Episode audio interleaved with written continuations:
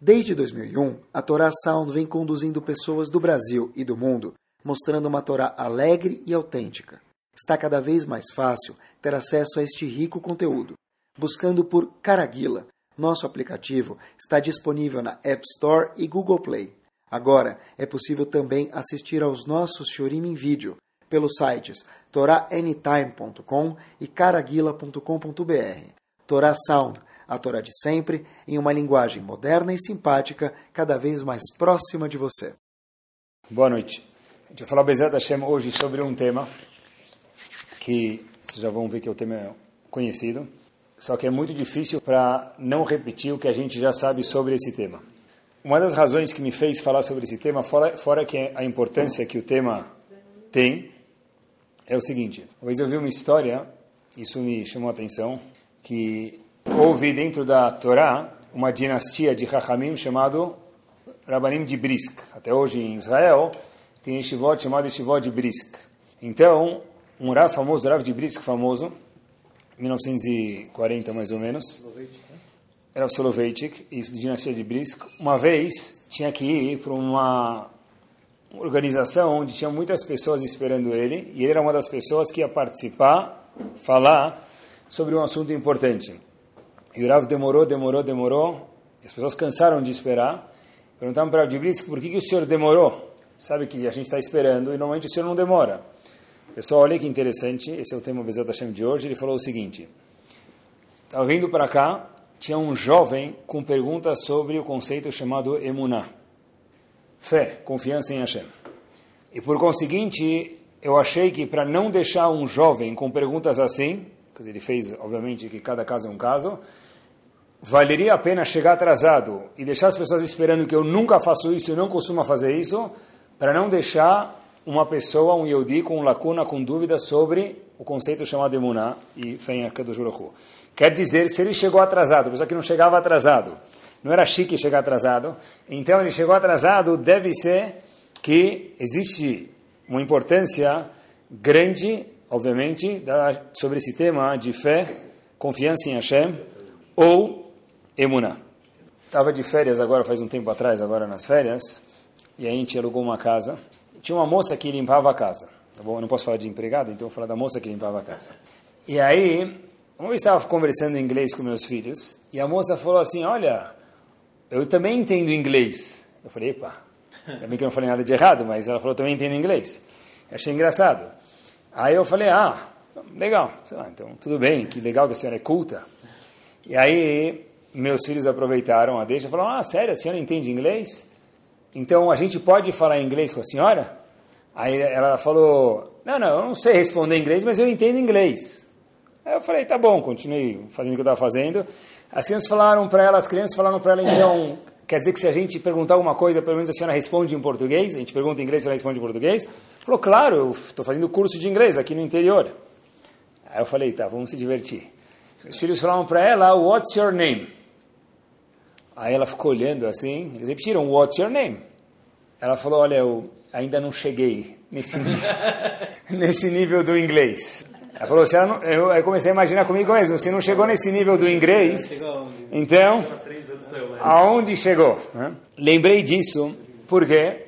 Porque não dá para a gente estar fazendo conjugação verbal de inglês, gerúndio e pretérito perfeito e past tense e daí por diante, se a pessoa não sabe what's your name. What's your name é o básico, qual é seu nome em inglês? Tem que saber isso. Sendo assim, queridos, sobre Emuná é a mesma coisa. Não dá para falar do céu e das estrelas, que eu sei, eu escutei alguma coisa, mas tem muitas coisas básicas, e obviamente que eu vou tentar, com muito carinho, não repetir o que a gente já sabe. Vamos lá, vamos começar por aqui. Em Sefer, o que quer dizer Vaikra? O que quer dizer Emuná, confiança em Hashem? Ou fé em Hashem, que a gente vai usar sempre a palavra Emuná. No começo do Sefer Vaikra tem algo peculiar. Terceiro livro da Torá está escrito Vaikra El Moshe. O que, que tem diferente de todos os outros farim? Mas o que, que, tem diferente nessa expressão Vaikra el Moshe, que assim começa a ver as primeiras três palavras, e chamou Moshe. Ah, não é Muito bem, normalmente está escrito Vaidaber Hashem el Moshe. Fulano falou com Ciclano. No caso aqui, Leavdil é Hashem falando com Moshe. Porém, a Torá fala para a gente Vaikra el Moshe, e chamou Moshe. Habib, quem é o sujeito oculto aqui?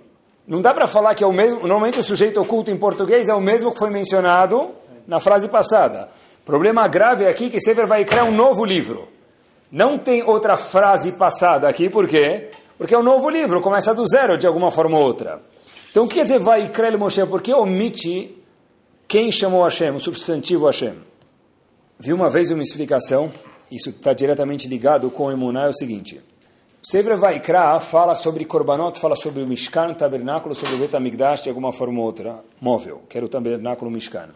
Hashem fala para Moshe Rabbeinu o seguinte, Habibi, agora mesmo que não falarem para você quem chamou, tem que estar tá subentendido para você, o grande Moshe Rabbeinu, que quem sempre vai chamar você?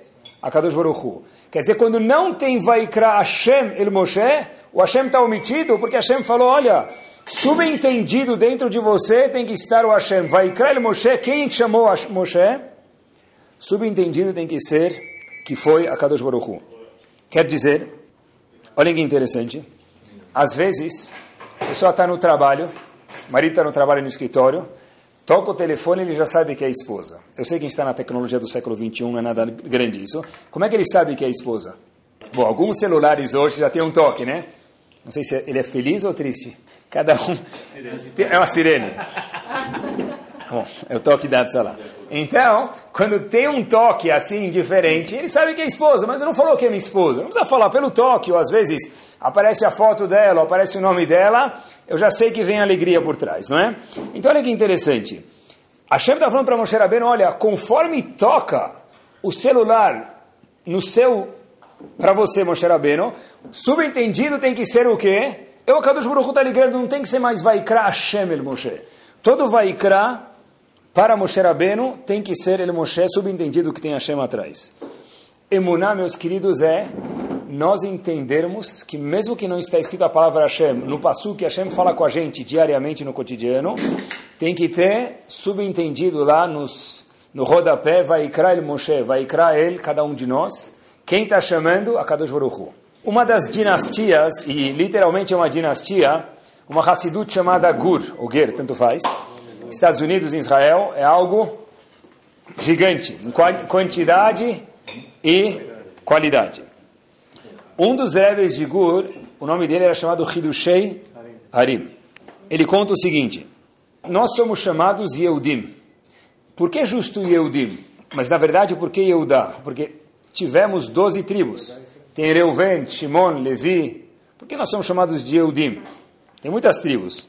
Ele fala uma coisa interessantíssima, olha que curioso. Da onde vem a palavra Yehudim justo? Porque da tribo Yehudá tem outras 11 tribos. Al-Shem, diz o do Shearim, Shemodim al-Davar Katan. Yehudim, Modé, que nós vemos, mesmo de coisas pequenas, Vegadol, ou grandes mais ainda, Sheyodim sheakol mimenu itbarach, que a pessoa reconhece que tudo provém de quem? De Akadosh Baruch Hu. Quer dizer, a palavra Yehudim vem da palavra modé.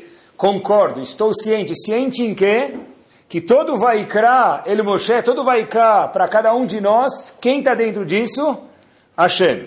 Yehudim vem, eu estou ciente que o quê? Quem chamou aqui foi Hashem. Tudo que acontece aqui foi mandado por Akadosh Baruch Hu. Olha a diferença e vê que não é algo simples ter emuná ou não ter emuná. E emuná, na verdade, é que nem musculação, sempre dá para crescer mais um pouco. Olhem que bomba. Em Parashat Vayera, é uma novidade, normalmente eu deixo as novidades para o meio para o fim do shur, mas eu não consegui me controlar quando vi isso. Escrevi no começo do shur. Em Parashat Vayera, a famosa Parashat que os anjos vêm visitar Avram Avinu. Depois que os anjos, anjos visitam Avram Avinu, qual a próxima missão dos anjos? Qual o próximo stop, a próxima parada dos anjos? Destruir Sedom. Só que Hashem e os anjos falam o seguinte, em nome de Hashem, Perek Yudchet Pasuk em Parashat Vairá Sefer Bereshit. Edativ, Hashem falou, eu sei, Leman Asher et Banav Ved Beto Acharav, e daí por diante. Hashem falou, eu sei que Avram Avinu vai cumprir meus estatutos. Então como é possível que eu vou destruir Sedom sem antes notificar ele? Eu primeiro preciso avisar Avram Avinu antes de fazer uma coisa dessa. Ele é meu querido. Mas o Pasuk diz que Edativ, eu sei que já que Avram Avinu cumpre o que eu tô, peço para ele, os filhos dele vão cumprir, os descendentes dele vão cumprir, não cabe a mim fazer uma coisa sem avisar ele. Eu tenho uma coisa muito especial, um segredo meu. Eu vou contar para o meu bom amigo. Não vou esperar todo mundo saber e saber por último. Primeiro eu vou contar para ele. No caso, é Hashem para com Avram Avinu. A palavra do Passu, queridos, é que, e edativ, eu sei. Agora a pergunta que se faz aqui, olha que interessante, o mesmo Passu visto milhões de vezes. Eu sei. Pergunta Rabenu Bechaye, em curiosidades, houveram na, houve na história dois Rabenu Bechaye. Um que fez um comentário sobre o Humash, e outro Rabenu Bechaye que escreveu um livro chamado Chovat Alevavot. O Rabenu, não é o mesmo, o Rabenu Bechaye que escreveu o Humash, fala o seguinte, ele veio em 1300 na Espanha. Ele fala o seguinte, queridos, o que quer dizer que é dativo? Hashem falou, eu sei que Avram Avinu vai cumprir umas estatutos, eu gosto dele. E Edativ quer dizer eu sei, mas Hashem sabe tudo. Tudo Hashem podia falar eu sei. Eu sei que Moshe Rabbeinu vai bater na pedra. Eu sei que o povo vai sair do Egito. O que quer dizer eu sei? Olhem que espetacular. Não existe eu sei quando se refere a Hashem, porque Hashem sabe tudo. Pessoal, apertem os cintos para o que ele diz. A palavra eu sei, diz Rabbeinu Bechaye, se refere ao que nós chamamos no conceito de, quando se refere a Muná, Ashgaha. Ashgaha quer dizer que Hashem supervisiona e tem algo chamado providência divina. Isso quer dizer eu sei, Ashgaha. Pessoal, olhem a frase, eu fiz questão de copiar para vocês, para a gente saber o que quer dizer emuná e quanto que emuná na prática muda a vida da pessoa. Hashem falou, eu sei, Hashem sabe tudo, tem alguma coisa que ele não sabe? Diz Bechaye, em alguma forma ou outra tem coisas que Hashem não sabe. O que quer dizer isso? Como pode ser? Balemaet shear bnei adam.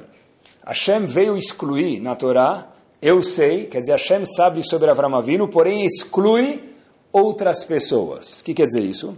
Sheinam tzadikim, shein ashgacha ba'em kmo betzadikim.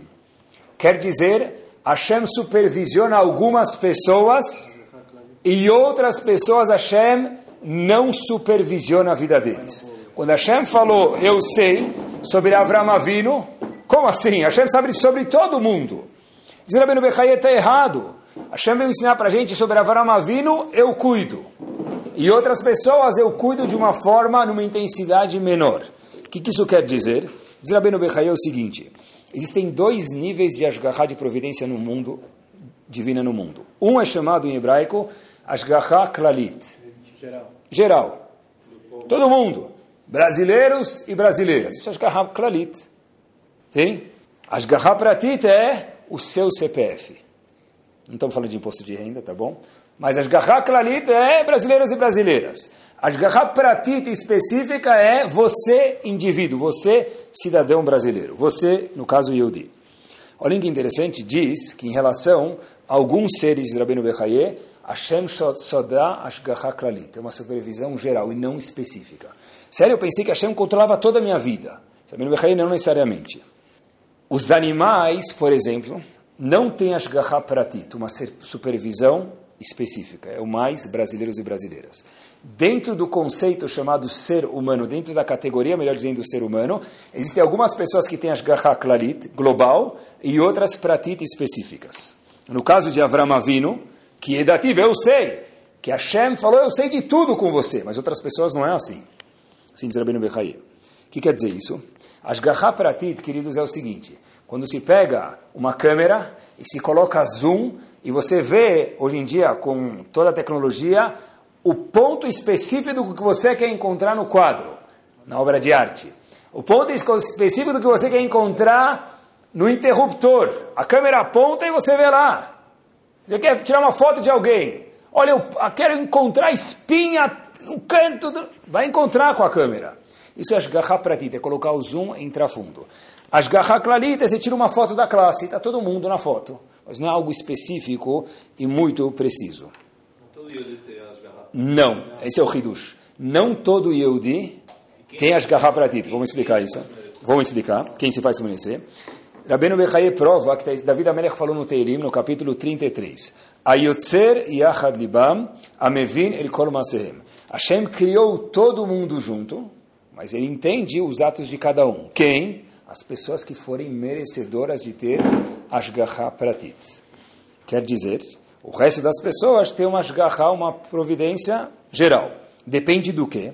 Zabenu Bechai é o seguinte, depende do nível de confiança que eu, ser humano, eu e Yehudi mais especificamente, tenho em Akadosh Baruch Hu. Quanto mais eu confio em Hashem, maior Ashgaha Pratit de Hashem para comigo. Quanto mais eu falo Hazako Baruch, Yaret, Inshallah e Mirtzi Hashem da boca para fora, sem pensar no que eu estou falando, então mais eu estou na categoria que Hashem possivelmente não supervisiona a minha vida de uma forma particular. Por isso que o Passuco fala que dativa eu sei, sobre Avram Avinu eu sei, sobre outras pessoas no futuro, ou na geração de Avram Avinu também, disse Hashem, eu não sei, porque não me interessa tanto, de uma forma mais específica. Olhem que interessante, famoso o Passuco, talvez é uma música também, Baruch HaGever Asher Iftach Bashem. Sortudo é o cara abençoado, é o sujeito que ele acredita em Hashem. Como termina o Passuco? Vehaya Hashem iftacho. E aí Hashem supervisiona ele. Mas para ser que Hashem vai supervisionar ele, como começou o Pasuk? First, primeiro, Baruch HaGerever Hashem iftach Hashem. Se você confia em Hashem, aí Habibi sim, Masbut. Hashem iftacho. Quer dizer, novidade para todos nós provavelmente, o conceito de Ashgaha Pratit não é algo que é um mérito de todos. É, uma, é um privilégio que está aberto para todo mundo, mas no nível que eu, homem ou mulher, confio em Hashem, respectivamente, a Kadosh Baruch confia em mim, e existe sim pessoas no mundo que têm uma shgaha, uma providência divina, geral, brasileiros e brasileiras, não específica. Estava preparando o shiur, e sempre quando eu preparo o shiur, eu fico, já falei para vocês algumas horas, e no meio, o que, que eu faço? Faço minha ginastiquinha. Dou uma corrida. Porque quando eu corro, as ideias cozinham melhor na cabeça, dá uma espairecida. E Hashem me manda sempre alguma profecia no mérito de vocês. É, na verdade, essa vez foi o seguinte: estava indo correr, e já faz tempo que eu não tenho mais essas diversões que eu sou tanto quanto a corrida. Estava indo na rua, e agora não sei quem foi o generoso lá que deixou dois cachorros. Eu sei que eu sou um pouco a mais do que os outros, mas o cachorro, de verdade, não de pé, do jeito na horizontal mesmo, chegava na minha cintura. Eu vi dois cachorros, falaram que tem dois cachorros na rua, a mocinha que trabalha em casa falou, falou, seu Ricardo, não sei se eu quer ir e tal. Eles não fazem nada, mas não sei se eu quer ir. Eu falei, ah, não vou ficar em casa sem fazer minha ginástica por causa dos cachorros. Eu sou corajoso. Eu comecei a andar e eu vi os dois seres.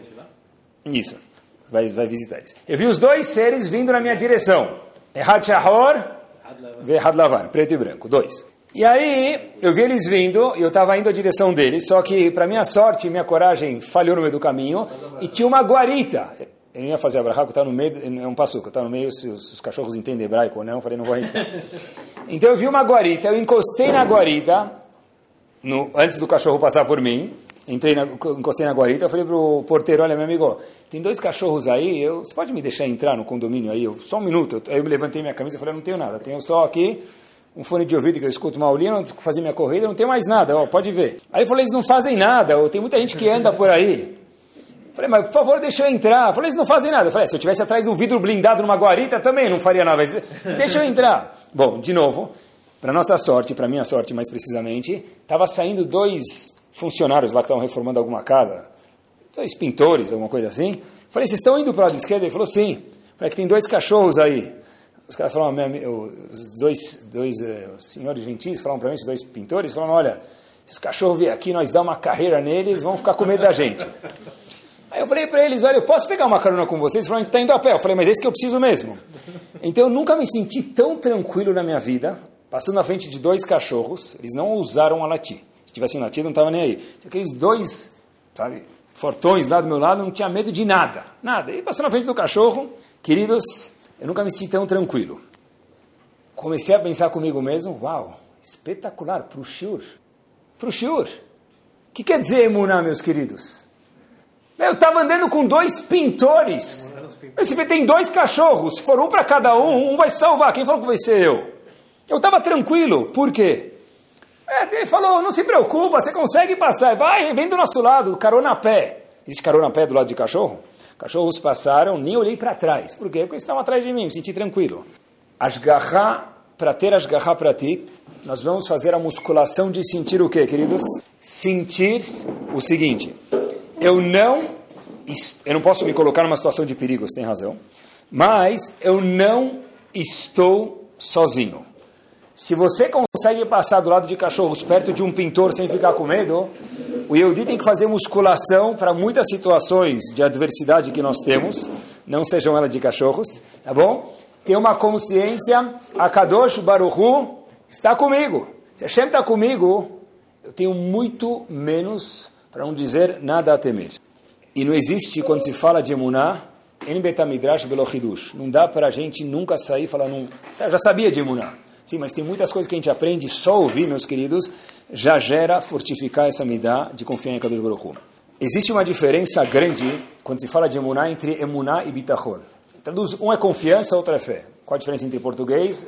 Em português é igual seis e meia dúzia, não muda nada. Qual a diferença entre emuná e bitachon? O Razonish tem um livro muito pequeno, em tamanho e quantidade de páginas, mas o conteúdo dele, dele é gigante. Razonish tem um livro chamado, qual é o nome do livro do Razonish? Emuná Bitachon. E lá ele define qual a diferença entre Emuná e Bitachon. São duas palavras que são similares, sinônimos, que definem confiar em Hashem. Diz o Razonish que é o seguinte, Emuná e Bitachon tem uma diferença. Qual a diferença? Vou contar para vocês um pequeno história, e acho que com isso a gente vai entender a diferença e eu já falo para vocês o que ele fala. Eu vou explicar a diferença. Contam que tinha um acrobata esse indivíduo, ele, aquele que passa no círculo, na corda bamba, chama acrobata, né? Então o indivíduo passava na corda bamba e de um lado para o outro, esse era o trabalho dele. O amigo dele, que adorava esse, vamos chamar de Reuven, tá bom? O acrobata Reuven, nosso famoso Reuven. Então, o amigo de Reuven vê esse acrobata Reuven do círculo, cabisbaixo, falei, o que aconteceu? Eu vou de um lado para o outro, de um lado para o outro, e minha vida não sai do lugar, não ganho nada, não estou ganhando mais, não consigo mais fechar o mês. Semana seguinte, o amigo desse acrobata vê ele, dá um sorriso e fala: Sua chance da vida. Ele falou: O quê?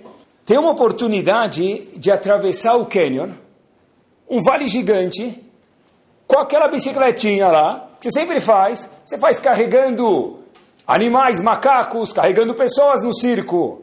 Então agora vai atravessar o canyon. Mas como assim vai atravessar o canyon? Ele falou: Você vai ganhar um milhão de dólares. Ninguém nunca fez. Vai tirar a tua vida da miséria. Falou, tá bom. Falou, mas presta atenção. Eu estou acostumado a andar em cima do quê? Uma altura de 8, 10 metros no circo. Falou, Canyon tem... Quantos metros tem? 900 metros, mil metros. É muito de altura. Ele falou, meu amigo, quem anda 10 metros, anda mil metros. Qual a diferença? Cair 10 metros, mil metros, vai dar na mesma. Aí ele falou, é, não sei se eu consigo. O amigo dele falou para ele, Habibi, você consegue acrobata? Eu vendo, você consegue. Você tem certeza que eu consigo? Certeza que você consegue. Você acha que eu consigo atravessar o Canyon? Ele falou, mil por cento. Eu confio em você. Tá bom, ok. Os dois foram juntos. Falaram que eles estão prontos a atravessar. O amigo vê o acrobata atravessando. Câmeras prontas. O Guinness lá preparado para marcar os recordes. E aí, fotos ele começa a ficar com medo. O acrobata fala para o amigo dele: Você tem certeza que consigo? Ele falou: Meu, eu confio em você. Que atravessa com 10 metros de altura, atravessa com 900 metros de altura também. Bom, ele falou: Acho que eu vou atravessar. Ele falou: É isso mesmo, vai que eu estou confiando em você. Ele falou: Posso pedir um favor? Pede o acrobata para o amigo. Ele falou: Pode. Monta nos meus ombros e vem comigo. Aí ele falou: Não, não, não, eu vou ficar te olhando daqui. Razonish diz, queridos, que essa é a diferença entre Emuná e Bitachon. Emuná é, on vai étudier. A gente estuda, tem confiança em Hashem. Sempre precisa estudar para chegar na prática, isso é óbvio. Emuná é o livro. Emuná é o estudo. Emuná é o shiur de hoje. Bitachon quer dizer é a prática. Tudo que é intelectual, diz o Razonish, é emuná. É o estudo, que é importante. Você sobe no meu ombro? Aí não. Mas eu confio em você para você ir. Ma'asalame. Faça seu último pedido. Se cair, eu vou rezar fazer cadiz para você. Mas eu não vou subir no teu colo. Subir no teu colo, na prática, diz o Razonish, isso é bitachon. Um é teoria, emuná, e bitachon é a prática. Acompanhem comigo em Parashat Beshalach, e o show de hoje é para a gente tentar, falando comigo mesmo, colocar isso mais na prática. Em Parashat Beshalach, é a Parashat que fala para a gente sobre o famoso assunto chamado Man. Man é aquele pão celestial, que no, na padaria de Akadosh Baruch Hu, não tem promoção no pão de ontem, não existe pão de ontem. É sempre o pão de hoje. O que acontece com o man se eu deixar ele para amanhã? Estraga. Está escrito que forma vermes e fica nojento mesmo. Hashem falou, por favor, não guardem o man. Se vocês guardarem o man, vai estragar. Duas pessoas, a Torá diz quem foram os dois, Datan e Aviram, deixaram o man de um dia para o outro. No povo inteiro, duas pessoas deixaram o man.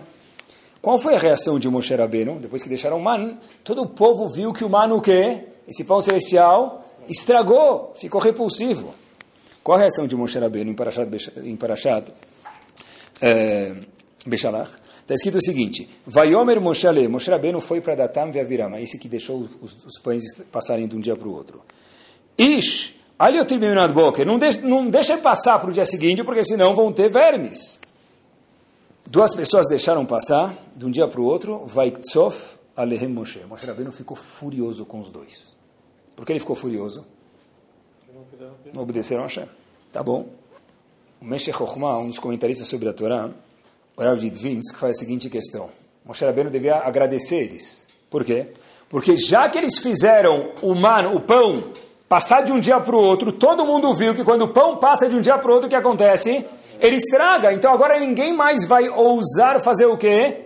Violar a palavra de Akadosh Baruch Hu. Então por que, que Moshe Rabbeinu ficou furioso com eles? Tá certo que eles violaram a palavra de Hashem. Mas presta atenção, agora ninguém mais vai ousar, porque todo mundo viu quanto que é grave deixar o pão, porque eles viram pela primeira vez que o pão de um dia para o outro, man, ele forma vermes.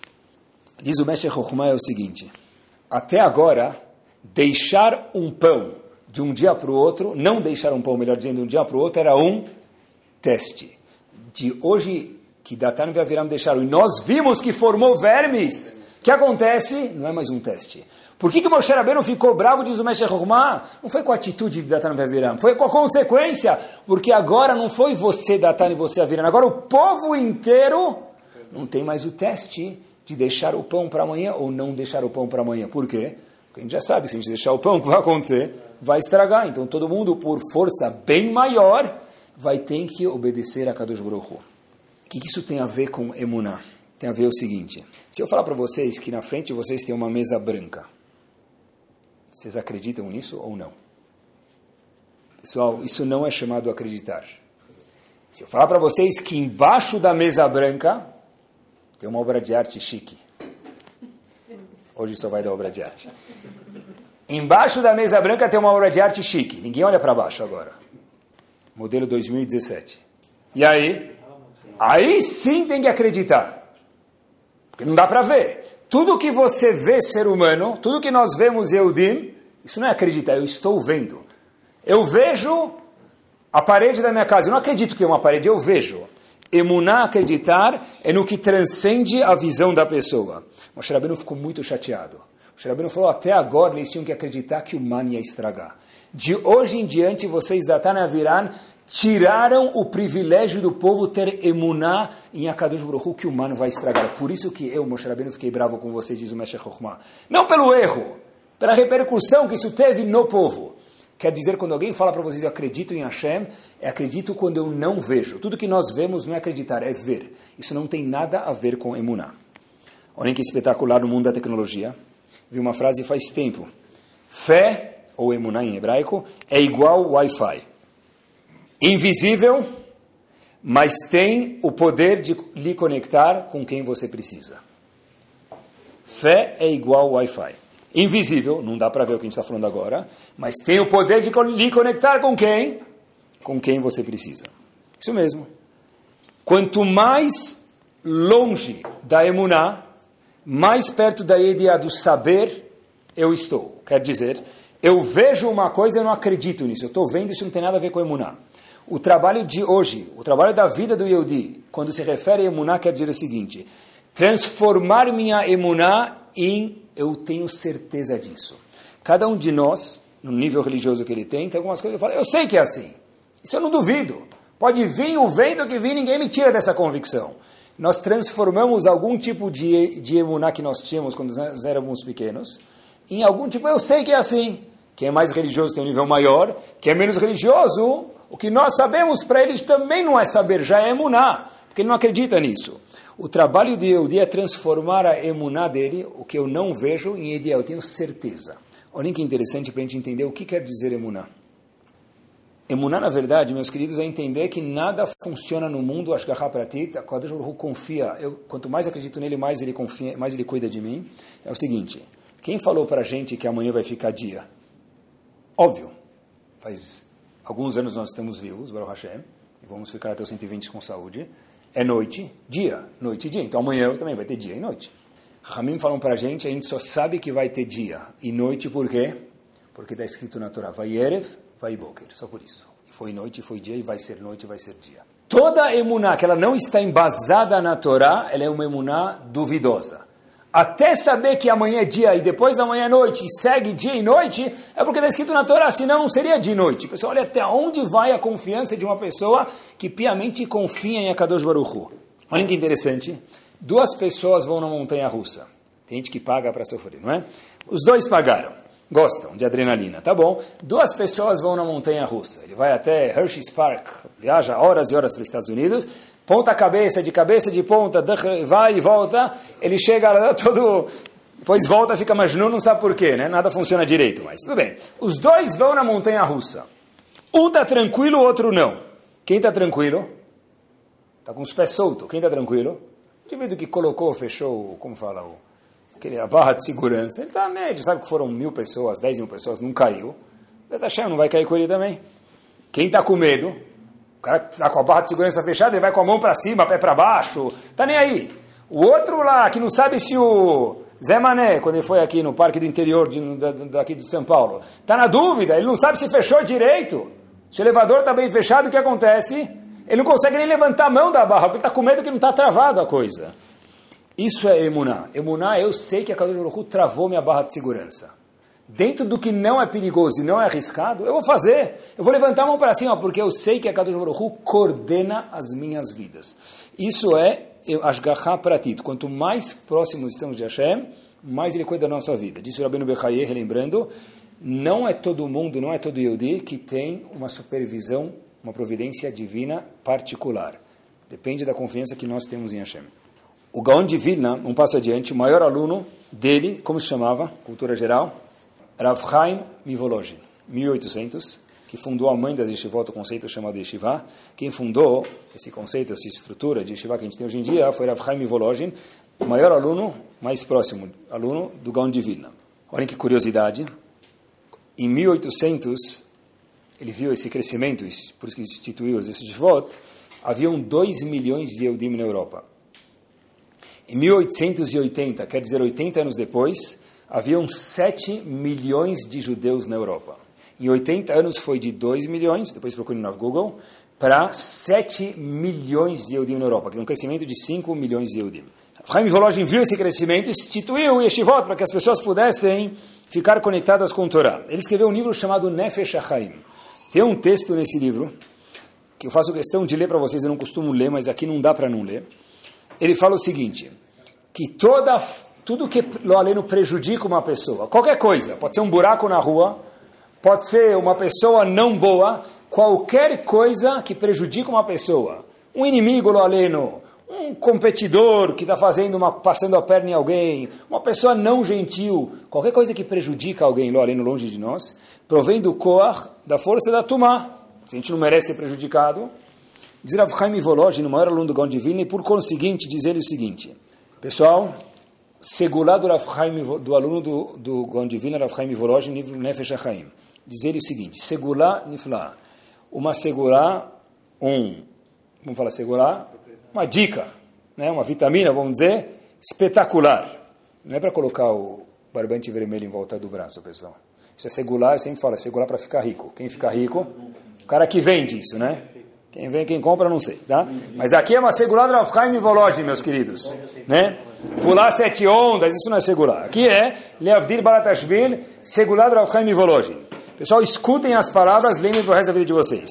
Leaser ulvater me'alav kol dinim uretzonot acherim. Para que a pessoa possa anular qualquer vontade contra ele próprio. Vontade prejudicial ele próprio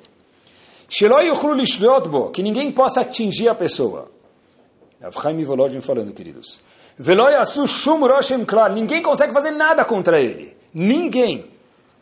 Sheadam Kovea Belibol Emor. Essa é a segula. Quando a pessoa coloca entre si, eu pulo algumas palavras, Ve'en Od Milevador. Não tem ninguém fora Kadosh Baruch no mundo. Não é, não é pensar, é falar uma vez, falar duas vezes, até que isso vira parte do meu exame de sangue. Quando fizer exame de sangue, por uma boa razão, Bezat Hashem, vai sair lá a vitamina En Od Milevador. Está correndo isso em mim. Itbarach, Shum Koach Baolam Vechol Amot Klal. Ninguém no mundo, nem anjos ruins, lo aleno, não conseguem atingir a pessoa. Por algumas palavras terminando.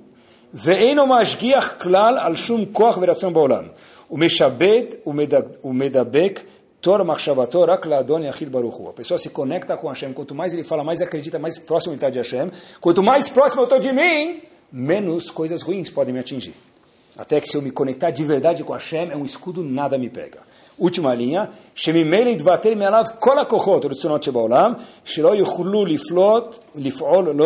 Shum davar klal. Nada de negativo atinge a pessoa. Uma pessoa que entende que conceito? Em od levado. Não tem nada no mundo fora Hashem. Quem manda no mundo, que é o maestro do mundo, tem muitos músicos aqui. Precisamos respeitar todos eles. Mas quem manda no mundo é um maestro Akadosh Baruch Qualquer coisa que é desconfortável, que vem alcançar a pessoa, isso aqui é Inod Milevado, voltando para o cachorro, um dos Rashi de Teus, foi o seguinte, quando uma pessoa tem medo do cachorro, o cachorro está lá do lado, está com medo. Agora, se o dono estiver do lado do cachorro, uma vez eu vi uma senhora de idade, quer dizer, bastante idade, andando com um cachorrão, mesmo que o dono estava do lado, não adiantou nada. Mas, normalmente, quando o dono está do lado do cachorro, é um cachorro raivoso, assim, mas ele está segurando forte. Você vê que é uma pessoa que está lá, você não está com medo. Por quê? Porque o dono está do lado. O cachorro mais bravo que for, quando o dono está do lado, a pessoa não se preocupa. Diz ele, diz Rav Bloch, Rashiva de Teus, no livro dele, Shiroidat, essa é a comparação do Rav Chaim Volozhin. Quando a Kadosh Baruch está do nosso lado, segurando o mal que é prejudicial lo além a pessoa, e tem gente querendo fazendo mal a gente, Eudim, não Eudim, trabalho, fora o trabalho, tudo o segurança da pessoa é em Od Milevador. Tudo está no controle de Akadosh Baruch. Um dos descendentes do Nefesh HaChaim, chamado, que eu mencionei para vocês antes, Rav Chaim Brisk, olhem que interessante, a gente acha que é novidade isso, mas o problema se repete. Ele estava com um problema na época da Segunda Guerra e perseguição contra os Yehudim. Ele escutou do pai dele que o que quando a pessoa em Od Milevador, que ele é descendente do autor do livro que a gente mencionou agora, quanto mais você pensar e vivenciar isso, que não tem ninguém fora Hashem no mundo, então nada acontece com você. E ele conta, pessoal, ele viveu, passou a guerra, que no começo da Segunda Guerra, ele próprio fugiu de Varsóvia para Vilna. E na rua, ele conta que haviam cheias de tropas nazistas. Ruas estavam lotadas, repletas, ruas onde ele passou, de tropas nazistas. Ele falou, olha, eu sei que meu pai sempre me falava o quê? Em Od elevador, não tem ninguém fora Hashem. Ele conta que ele pensou isso, se concentrou demais, porque estava com muito medo, em Od elevador, em Od elevador, mas até que isso virou uma metziut, uma realidade para ele. Ele conta que por alguns momentos ele se distraiu desse pensamento, se aproximou um oficial nazista na direção dele, meus queridos, e ele começou a ficar com muito, muito, muito, muito medo, ele falou, vou me concentrar de volta em Od e tomou, se reconcentrou de novo nesse conceito. Ele diz que ele não sabe como. O policial alemão que estava vindo na direção dele mudou de direção, ele continua andando, chegou são e salvo de Varsóvia para Vilna, fugiu, e depois formou uma família e saiu da guerra, não passou pelos campos. Pessoal, por quê? Porque acreditar o quê? Meus queridos, isso é emunar.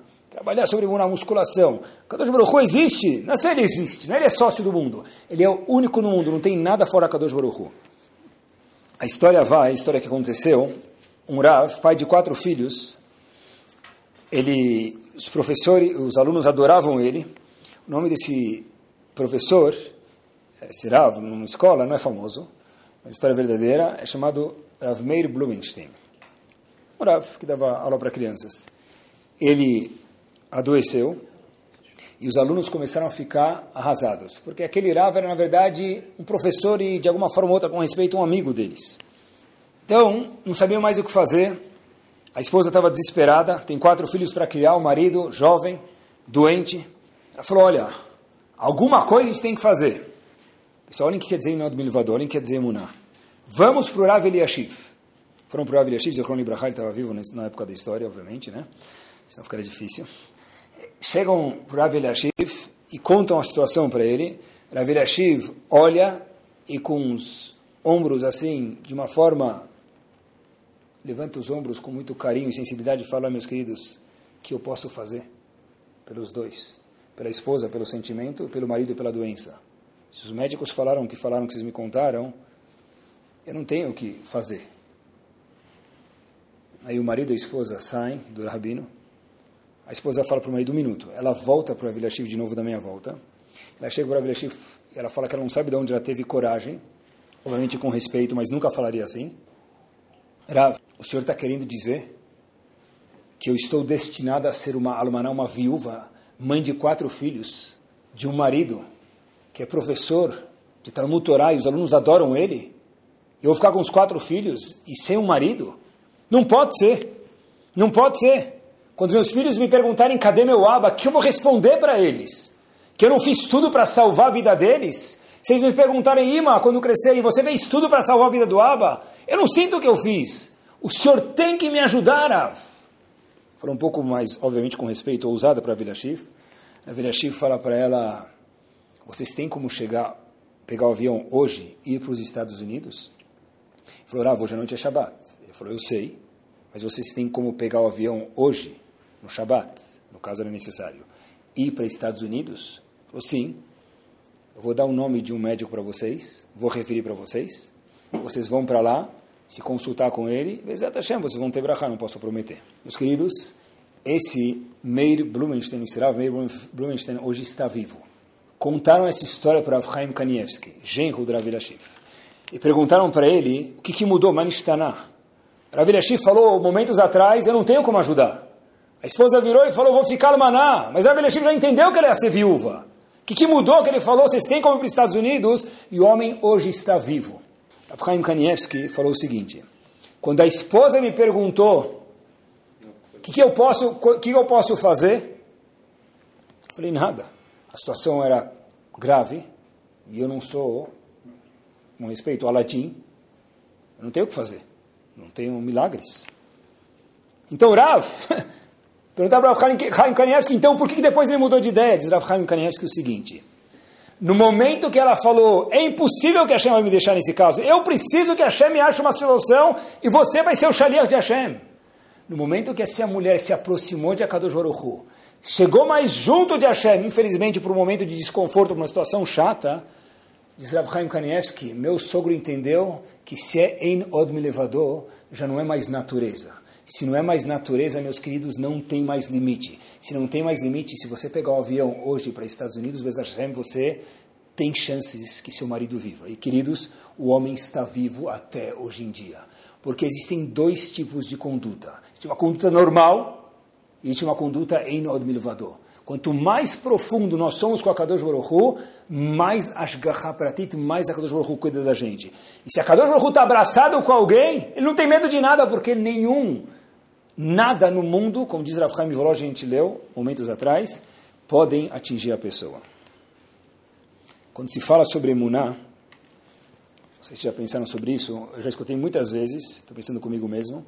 Pessoas falaram, uau, fiquei alguns anos sem poder ter filho. E uma mulher sem ter filho, o marido também, mas uma mulher é algo vazio, é um buraco. O Maná fala que uma mulher sem ter filho, ela sente morta. É difícil demais. Lo aleno. Uma mulher, um casal, demora dois, três, quatro, seis anos para ter filho, sete anos, qualquer tempo que for, que parece uma eternidade, ele descobre um médico em tal lugar que manda comer mexerica, plantar bananeira, qualquer coisa, e dá certo. Qual é o pensamento que o casal tem na hora? O médico. O médico. É? O médico. Mas qual é o pensamento que normalmente surge na cabeça da pessoa? Porque a gente não foi Porque a gente não descobriu esse tal desse bendito médico, das mexericas, do que for, do cambalhota, de, do, do procedimento que for, antes. Se tivesse descoberto anos atrás, a gente estaria acompanhando nossos amigos, teria tantos filhos. Ou não teria sentido essa dor durante tantos anos. Ou eu descobri aquele business lá, aquela forma de fazer importação que economizo 2%, 2%, aquele despachante que me quebra um galho, eu descobri alguma coisa, se tivesse descoberto isso antes, o que acontece? Eu teria sido muito mais feliz na minha vida. Queridos, permitam, isso é falta de emuná. Sério? Deve ser. Shlomo Melech falou, et laledet, e o contrário. Tem momento para nascer e o contrário. Quer dizer, daquele casal, por qualquer razão que ninguém entende, só Kadosh Baruch havia um momento para ter um bebê. Antes disso, não era para ter. Hashem falou, você só vai conhecer o despachante em tal ano. Só vai conhecer aquela forma de fazer importação, aquele depósito, aquele lugar para guardar mercadoria, galpão em tal momento. Ah, mas por que eu não descobri isso antes? Porque a Kadosh Baruch não quis. Por que eu não troquei o dólar a tal cotação? Porque Hashem não quis. Por que eu comprei um apartamento, portanto, e no dia seguinte venderam o andar de baixo de cima? De baixo vela mais em Genópolis, tá bom. De baixo, mais barato, meus queridos, porque a Kadosh Baruch não quis. Isso faz parte integral da emuná da pessoa. Cada, eu tive uma ideia, por que eu não tive ideia antes? Porque Hashem não quis. E quando se fala de Parnassá, a gente não pode terminar o shur sem falar de sustento de, da parte monetária da pessoa, que obviamente tem tudo ligado isso com a emuná da pessoa.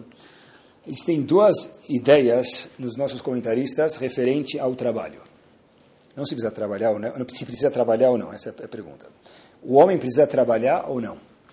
A mulher pode, mas a obrigação, já falei para vocês muitas vezes, talvez seja, daqui a pouco a gente vai ver, do homem. Existe a obrigação do homem trabalhar ou não? Chovat Alevavot diz, existe uma obrigação depois que Adam Arishon pecou, Habibi, vai no 25 de março, vai no centro, vai trabalhar, vai importar, vai exportar, se vira para fazer sua parnassá e pagar suas contas no fim do mês. Se vira, pede para Hashem te ajudar, que tenha brachá. O Ramban diz que não. Nachman diz, fala que não. Quanto mais emuná, mais confiança você tem em Hashem, inversamente proporcional é a obrigação de trabalhar. Trabalhar o quê? Trabalhar, sentar e trabalhar, isso mesmo. Mas, provavelmente nós não estamos, mesmo de acordo com o Ramban, no nível de estar sentado aí e a Kadosh Baruch mandar a Parnassá. Então, Lemaase, ou como diz os Faradi, Tachlis, o homem tem que trabalhar. Porém, diz o Rovat Levavot, que ele que falou que o homem tem que trabalhar, é uma frase que a gente tem que carregar com a gente no show de hoje, junto com Enod Milevador, Diz o Chvat Levavot. Quatro, cinco palavras. Eina estadlut moil. O esforço da pessoa não é o que garante a parnassa dele. Precisa. É obrigatório. Mukhrach, mas não é o que garante. Então o que, que garante? Veilu atzlacha mesura ilashem. A da pessoa, meus queridos, vem de Hashem. Tem gente que trabalha 20 horas por dia e ganha menos do que aqueles que jogam polo no cavalo e trabalham duas horas por dia o fato de trabalhar mais não necessariamente traz mais parnassá. Ah, quer dizer que eu não preciso trabalhar, escovar volta precisa, é obrigatório. Mesmo de Kurambana a gente falou, o homem tem que trabalhar. Mas quanto mais trabalhar, mais parnassá terei, não, depende da brachá de Hashem. E olhem como a história se repete. Rav Hirsch fala, referente à história do man, olha que interessante, as pessoas pegavam dois pedaços de pão, dois manos, por quê, queridos? porque estavam preocupadas com a Parnassá. Não é no Brasil que o custo de vida está caro. Sempre estiveram preocupadas com a Parnassá. Ah, Rabino, sabe quanto custa a mensalidade das crianças? Fora o vale-refeição, fora o after school, fora o before school, fora o batir, fora o fim de semana, fora as viagens. Sabe quanto custa? É melhor não saber, que aí vive com imuná. Se souber, entre em piripaque. Diz Ravish, não é novidade. Toujours, always, sempre foi uma preocupação a Parnassá. Desde a época da Torá, pegavam dois pães. Estavam com medo, garantiam para amanhã. Zravirsh, o homem deve se esforçar. Mas tem que lembrar que o quê? Stadlut precisa? Sim. Mas, depois que você se esforçou, o resultado não depende de você, depende de Akadosh Baruch Hu. Precisa de humildade para sentir isso. Uma pessoa que não deixa espaço para Hashem na Parnassá dele, Zravirsh, Enketz leotadaga. A preocupação da pessoa não termina. Olha as palavras que ele fala, pessoal, parece século 21. Olha que interessante. Ele fala que a pessoa não fica preocupada, só traduzir, com o amanhã. Ele se preocupa com os filhos.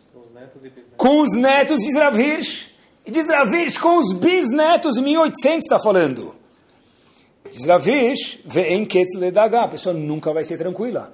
Quanto dinheiro já pode acumular para os teus bisnetos? Quanto já vai ter escolaridade dos teus bisnetos? O que, que já vai ter para pagar? Vai ter que comprar uma nave espacial para levar ele para a escola. A nave dos Jetsons, quanto já custa isso?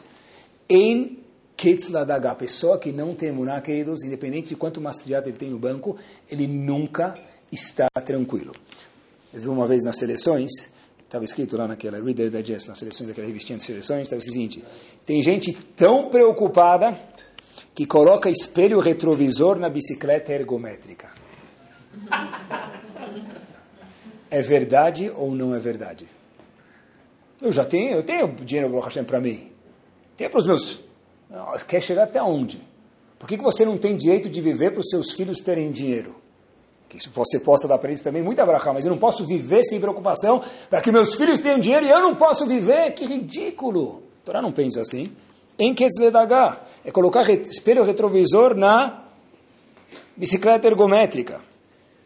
Deve ser normal, não é normal. Não é normal. Razonish fala que quanto de estadluta a pessoa precisa fazer, quanto esforço precisa fazer. Diz o Razonish no livro dele, Munal Bitachon, que a gente mencionou anteriormente, tudo o que é normal fazer. Não, ah, mas tem gente, eu sei que as pessoas fazem anormal vira normal, não é isso. Mas tem o normal. Uma pessoa tem que trabalhar tantas horas por dia. No momento que a pessoa trabalha demais, é porque faltou emuná. No momento que a pessoa não consegue dormir, é porque faltou emuná. Eu durmo 5 horas por noite. Seja de preocupação, ou seja porque eu estou tão preocupado, seja porque preciso trabalhar as outras 21 horas do dia, 19 horas do dia, melhor dizendo, isso é falta de emuná. Trabalhar é difícil, é difícil. E com isso nós terminamos. A pessoa precisa entender que tudo o que acontece com ele, seja a nível pessoal ou nível de povo Yehudi, tudo não é Gamzu Letová. Não é tá, Yaret, inshallah, vai ficar bom. Trejoli, não. É, isso é o melhor possível. Vou contar para vocês uma pequena história e com isso nós terminamos. Um rei, uma vez, foi caçar. Esse rei foi caçar, e sempre quando ia caçar, ele levava junto com ele quem? Uma entourage de pessoas e o médico dele se machucasse, o que acontecia? Ele chamava o médico, falava para o médico, olha, vem me ajudar. Então esse rei, de repente, estava indo caçar, jogou uma flecha, o que aconteceu? Machucou o dedo do rei. O rei fala para o médico, olha, o que eu faço? O médico corre para ele e fala, põe um pouquinho aqui de hipoglós, um pouquinho de mertiolate, existe ainda mertiolate? E põe um band-aid, tá bom? Ele pergunta para o doutor, e aí, Hakim, vai melhorar? O médico fala, vai ficar bom? Ele fala, acho que sim. Acho que sim, não me Tá bom, mas vou colocar. Dois, três dias depois, o dedo começa a piorar, coloca outro remédio, vai para o médico lá no, na floresta, está caçando, vai para o médico e o médico fala para o rei, se eu coloca essa pomada agora, vai melhorar. Ele pergunta para o médico, mas vai melhorar? O, rei, o médico fala, eu acho que vai melhorar, não tenho certeza. Tá bom. O dedo começa a inchar mais. Ele vai para o médico e fala, doutor, trouxe você aqui para me ajudar, está piorando o dedo. Falou, olha, a gente vai ter que tomar aquela vacina que o senhor nunca quis desde criança. Antes da vacina, o rei pergunta para o médico, vai melhorar ou não vai melhorar? O médico fala, sei lá. O rei não tinha outra opção na floresta, toma a vacina. Queridos, alguns dias depois, fase final, o dedo do rei estava já doendo o corpo inteiro. O rei pergunta para o médico, olha, doutor, eu não sei mais o que fazer. O médico olha de um lado do outro e fala, meu querido, vai ter que amputar o dedo. O rei desesperado fala, mas doutor, pelo menos vai melhorar. O doutor fala, sei lá. É o que a gente pode fazer. O rei ficou muito bravo com o doutor. Terminou a viagem com o dedo amputado, volta para a cidade grande, desacata a autoridade e manda prender o doutor. O rei vai caçar depois de novo. Está indo caçar na floresta de novo, na próxima viagem dele. Ele fala, não quero levar rei, não quero levar ninguém, vou eu, meus dois amigos, Kassai e Raje. Ele chega lá, ele vê os incas. E os incas vê o rei, o rei, uma pele branquinha, bonitinha, e de repente o rei não entende nada, todo mundo num círculo em volta dele, uh, uh, uh, o rei não está entendendo nada. Pegam o rei, todo bonitão, amarram ele, colocam, e o rei não está entendendo nada, talvez vão tirar uma selfie comigo, eu não sei o que esses caras querem de mim. E o rei entende que vão fazer desse rei um corban, um sacrifício para o deus deles, dos índios. O rei começou a ficar desesperado. Como é que funcionava? Todo mundo começava a dançar em volta do rei. e começava a cantar e dançar, e depois chegava o chefe da tribo. Quando chega o chefe da tribo, ele começa a ver o rei, fala, esse cara não serve. O rei fala, uh, Hazakobaru, o que aconteceu? Não, ele tem um defeito, um de, balumuma, um defeito, sem dedo, sem dedo não serve. O que, que o rei faz, a primeira coisa, quando ele volta para a cidade grande? Ele vai lá e dá um beijo na ponta do nariz, com, sem vergonha nenhuma, com todo carinho, na frente dos jornais, no doutor, eu falo, doutor, você salvou minha vida. O doutor falou, como salvou minha vida? Eu falei, sei lá, duas vezes, provavelmente você me mandou prender, tirei teu dedo, salvei tua vida. Ele contou a história para o doutor. O doutor olha para o rei e fala, eu salvei tua vida? Você salvou minha vida. O rei não entende nada falou assim, eu salvei a vida do senhor, doutor? Você que salvou minha vida, porque senão teria sido sacrificado. O doutor fala o seguinte, se você não, se você não tivesse me colocado na prisão, eu teria ido junto com você e eu tenho meus dez dedos na mão, quem teria sido sacrificado como corban seria eu e não vocês. O que, que isso quer dizer referente a Emunai, com isso a gente termina, queridos? Essa história, 30 segundos antes de terminar, é uma história trágica. É um rei sem dedo, é um médico preso. 30 segundos depois, vira um rei feliz, um rei salvou a vida do médico, o médico salvou a vida do rei, todo mundo está muito feliz. Emuná também condiz, e não Gamzu Letová. Gamzu Letová está engasgado assim, tá. Não, é, Gamzu Letová quer dizer, eu não sei como, nem sempre a gente vê o fim do filme, mas tudo que a Kadosh Baruch faz não é que é para o bem, isso é o bem. Que Bezat Hashem, a gente possa ter cada vez mais próximo de Akadosh Baruch em Od Milevador, quanto mais perto da Kadosh Baruch a gente tiver, a gente tem mais Bracha Pratit, mais Bracha nas nossas vidas. Amém. Torá Sound desde 2001, aproximando a Torá dos Yehudim e de você.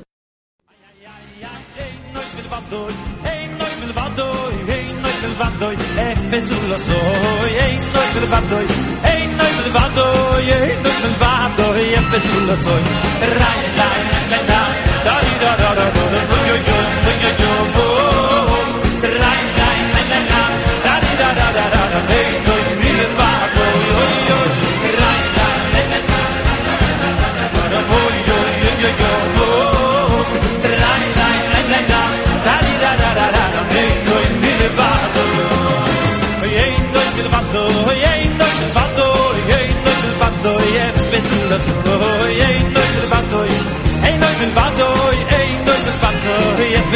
soy אנחנו קוירים מוי משתחווים מוי מוי אנחנו קוירים מוי משתחווים מוי אוי אוי אוי לפני מלך מלכי המלוכים אוי אוי אוי אוי הקודש הקודש ברוך let me hear you ain't no לבדו ain't no לבדו ain't no לבדו אפס ולא סוי ain't no לבדו ain't no לבדו ain't no לבדו אפס ולא סוי ain't no לבדו ain't no לבדו ain't no לבדו אפס ולא סוי ain't no לבדו ain't no לבדו ain't no לבדו אפס ולא סוי noit melvado in noit melvado in noit melvado e pesuro soy noit